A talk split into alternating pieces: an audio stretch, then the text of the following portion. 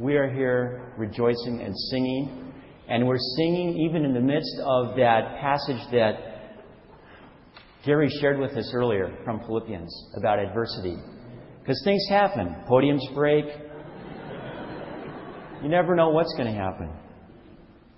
But this letter to the Philippians deals with rejoicing in the midst of adversity.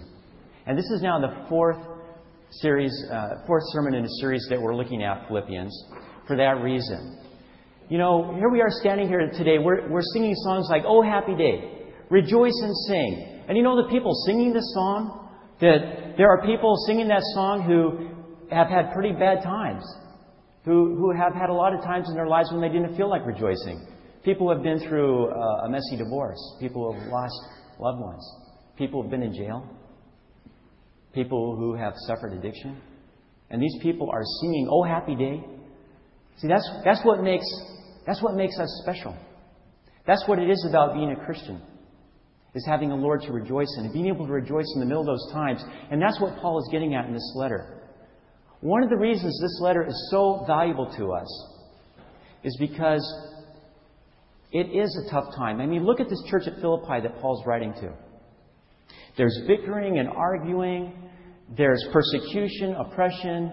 There are other apostles have moved into town and they're competing with the message that Paul preached and he's calling them fake apostles. And then later on in the letter, he addresses two women, Euodia and Syntyche, and he tells them to stop fighting with each other. And not only that, Paul's in jail. And it, it's one of those letters that makes you realize that maybe the first century church isn't really the ideal church. Things haven't really changed a whole lot. There's still adversity everywhere you look. But there's this great spirit of love in this letter. Paul loves these people that he's writing to. And he uses the word beloved five times in this letter. He loves them so much and he's so close to them that he's not afraid of getting down and dirty and really leveling with them. He's willing to take on the hard subjects like rejoicing in the midst of adversity. And this passage that Jane just read to us this morning is one of those passages. He starts it off by saying, Therefore, my beloved. Therefore, my beloved. Then he starts talking about heavy subjects like obedience. He says, You have certainly been obedient in my presence, but now, even more so in my absence. He says, Work out your fear and trembling. Work out your salvation in fear and trembling. Work it out. You know, there's something about that, that statement that is jarring, isn't there? There's something about it that's always challenged me because if there's one thing we know about salvation, what is it? We're saved by grace, right? We don't save ourselves. Jesus saves us. And if you had to distill the gospel down to two words, you might do it that way. You might say, Jesus saves. And it's an act of free gift. We can't earn it. There's nothing we can do to earn it. He simply gives it to us. That's what grace is. It's the free surprise gift of being saved. So then, why is it that Paul says, work it out in fear and trembling? Work out your own salvation. Now, if you're going to read the Bible like you read a legal document, this might be the place where you want to get out your yellow highlighter pen and highlight this part because you figure, okay, now we're getting down to the fine print. Now we see the terms of the deal, what we have to work out. Do you ever get one of those letters in the mail that says, congratulations, you've won uh, all expense paid two nights in Hawaii or something like that? And come on, this is too good to be true. And you read the letter, and sure enough, down there in the fine print, it says something like, attendance at sales seminar required. Now, I figure, okay, I knew there was a catch somewhere. But, you know, I've always wondered, what do they do to you at those sales seminars? Anyway, I, I've always been too afraid to ask. They throw you in a room with giant cockroaches or something until you sign a paper? I, I don't, I don't want to know. So we may wonder about this fine print. Here's what I want to know Is this the fine print? Is this the catch in our salvation? What is the part that we have to work out? And I know, I know that you've got an answer to this price for salvation. I know you can tell me who paid the price for our salvation. Jesus did. But there's still something going on here that Paul wants us to get to. And I think the clue to it is in when he says immediately following that, because God is at work in you. Paul knows that Jesus paid the price. Paul knows who's doing the work. God is at work in you. So the clue to us is what we have to do in fear and trembling. This fear and trembling language is throughout the Bible. It appears dozens of times. It's in the Old Testament and the New Testament. And it always gets at the same thing. It gets at that sense of awe, that sense of being in the, before the majesty and glory of the Almighty God. That's the sense of fear and trembling. Do you remember the story of Jesus in the boat with the disciples? And they're, they're in fear and trembling. Because what's happening is a storm comes up in the middle of the night. The waves are swamping the boat. They're about to go down. They fear for their life. They're sure they're going to be drowned. And they, where's Jesus? He's sleeping in the back of the boat. So they go wake him up. They say, Lord, Rabbi, don't you care? Don't you see we're dying here? Don't you care? And what does he do? He stands up and he rebukes the wind and the sea, and there's a dead calm. Now, they thought they were afraid. Now, they're afraid. They've just encountered something that they've never seen before. They've just encountered a power greater than the forces of nature, greater than the storm. And it's coming from this man, this teacher, this friend of theirs, Jesus. He's standing there face to face. They've encountered the power of the living God face to face. Now that's enough to put the fear of God into you. That's the kind of fear Paul's talking about. Imagine this. Imagine that this same one who rebuked the wind and the sea, this same God who created the world, this same Holy Spirit who raised Jesus from the dead, this same God who created all the stars and galaxies of the sky, the same God who loved you in your mother's womb before you were even born, is the same God who is at work in you. That's enough to give us fear and trembling.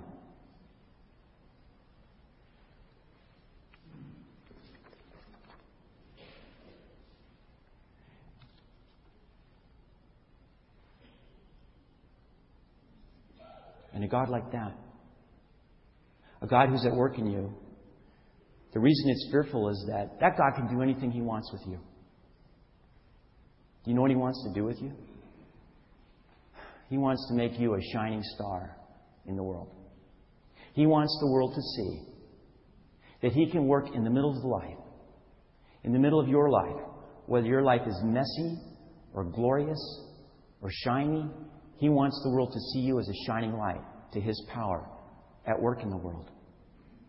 The only problem is a lot of times we don't feel so much like our life is all shiny and glorious. A lot of times life is just plain messy. And when I look back on my own life and I think about the times when I maybe felt like I had the least to rejoice in, the times that were the toughest, and I look back on those times, I realize that those turned out to be the times when God actually was doing the most work in me. Problem is, I couldn't see it. I couldn't see past my own suffering. And that's why we need people around us to rejoice with us, even when we can't. You see, rejoicing is a team sport. Rejoicing is, is something we've got to do together. What is joy anyway? Joy is a little kid jumping in a puddle. And what's the point of jumping in a puddle? What's, what's the point of jumping in a puddle unless there's mom or dad or someone standing around and say, Hey, what are you doing there? And, and the little kid says, I'm jumping in a puddle. And he's got someone to share the experience with. Look at me. Look at me. I'm jumping in a puddle. Isn't this cool? You know, trying to rejoice by yourself would be, that would make just about as much sense as throwing yourself a birthday party and only inviting yourself. Rejoicing is, is seeing a kid graduate from high school. Rejoicing is having a party. And that's why the church is a place where the party takes place. We're the people called together to rejoice in the good news that we do have a Savior. Rejoicing is a team sport. It's not something we do alone.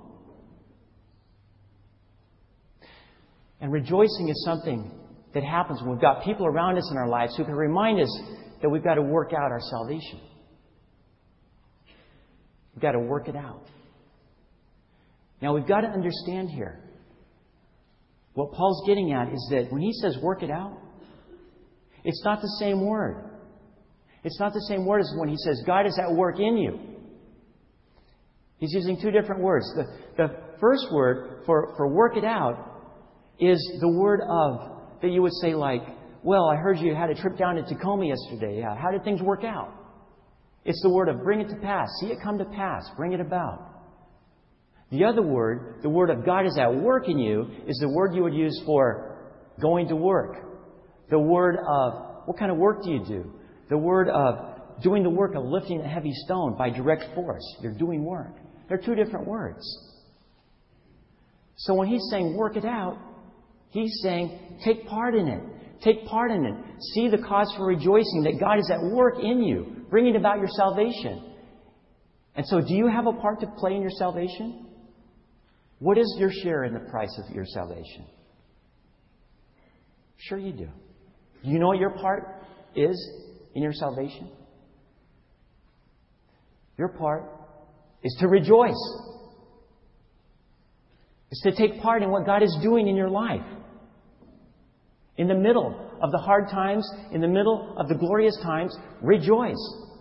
And if you don't feel like rejoicing, all the more reason to have people around you who can see what God is doing and rejoice for you. We just heard Mark's story a few minutes ago.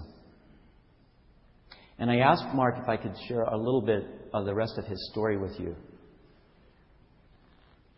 You see, Mark has seen his share of adversity. Mark's been in some, t- some tough times when just about everybody gave up on him. The, all those schools gave up on him. The juvenile justice system gave up on him. Mark was in jail. It seemed like just about everybody had given up on him. He might have even given up on himself. I don't know. He's the only one who ever know that. But there were just a handful of people around Mark they were willing to have faith that God might be at work in this situation, even though it looked hopeless. A handful of people, his mom, Greg Stone, Rich Morse.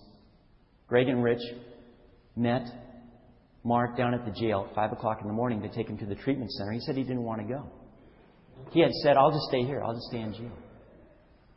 He went anyway. They took him down to the treatment center. They were able to do that not because they saw some glorious thing happening in the jail, but because they believed in a God who was at work in Mark's life, whether Mark knew it or not. You see, God is telling a story through each of our lives. That's what we have to rejoice about it. God is telling a story. And our part in the story is to rejoice in the story that He's telling through each of our lives and to help each other see it. That's the price of salvation that we get to pay. But in order to do that, we've got to have people in our lives who can help us do that. Do you have somebody like that in your life? Do you have somebody in your life who can rejoice over you even in the midst of a hard time? I don't know what I'd do without him. I've got a, a group of guys that I meet with every Friday morning we meet for uh, reading the Bible, for praying together, and for helping each other to see how God is at work in our lives. I don't know what I'd do without them. One of the guys said just the other day, you know, I kind of feel like God has always had his hook in me. It's like a big game sport fisherman. Because I've been pretty far away from God. And a lot of times, I haven't paid attention to what God is doing in my life. But you know, He always had that hook in my mouth. And He's been slowly reeling me in. And He said, You know, when He really took a big step to bring me closer to Him was when I joined this group. Because I can see it more now. You see, friends, that's what the church is. The church is a group of people who celebrate the good news that God is telling a story in our lives. And we get to celebrate that with each other. That's why rejoicing is a party. Heavenly Father, thank you for being a God who works in our lives all the time, even when we can't see it. Lord, for being at work in the messy times and the shiny times. Dear God, we pray that you'd help us to share that gift with each other and that we would rejoice in your name. We pray in the name of our Savior. Amen.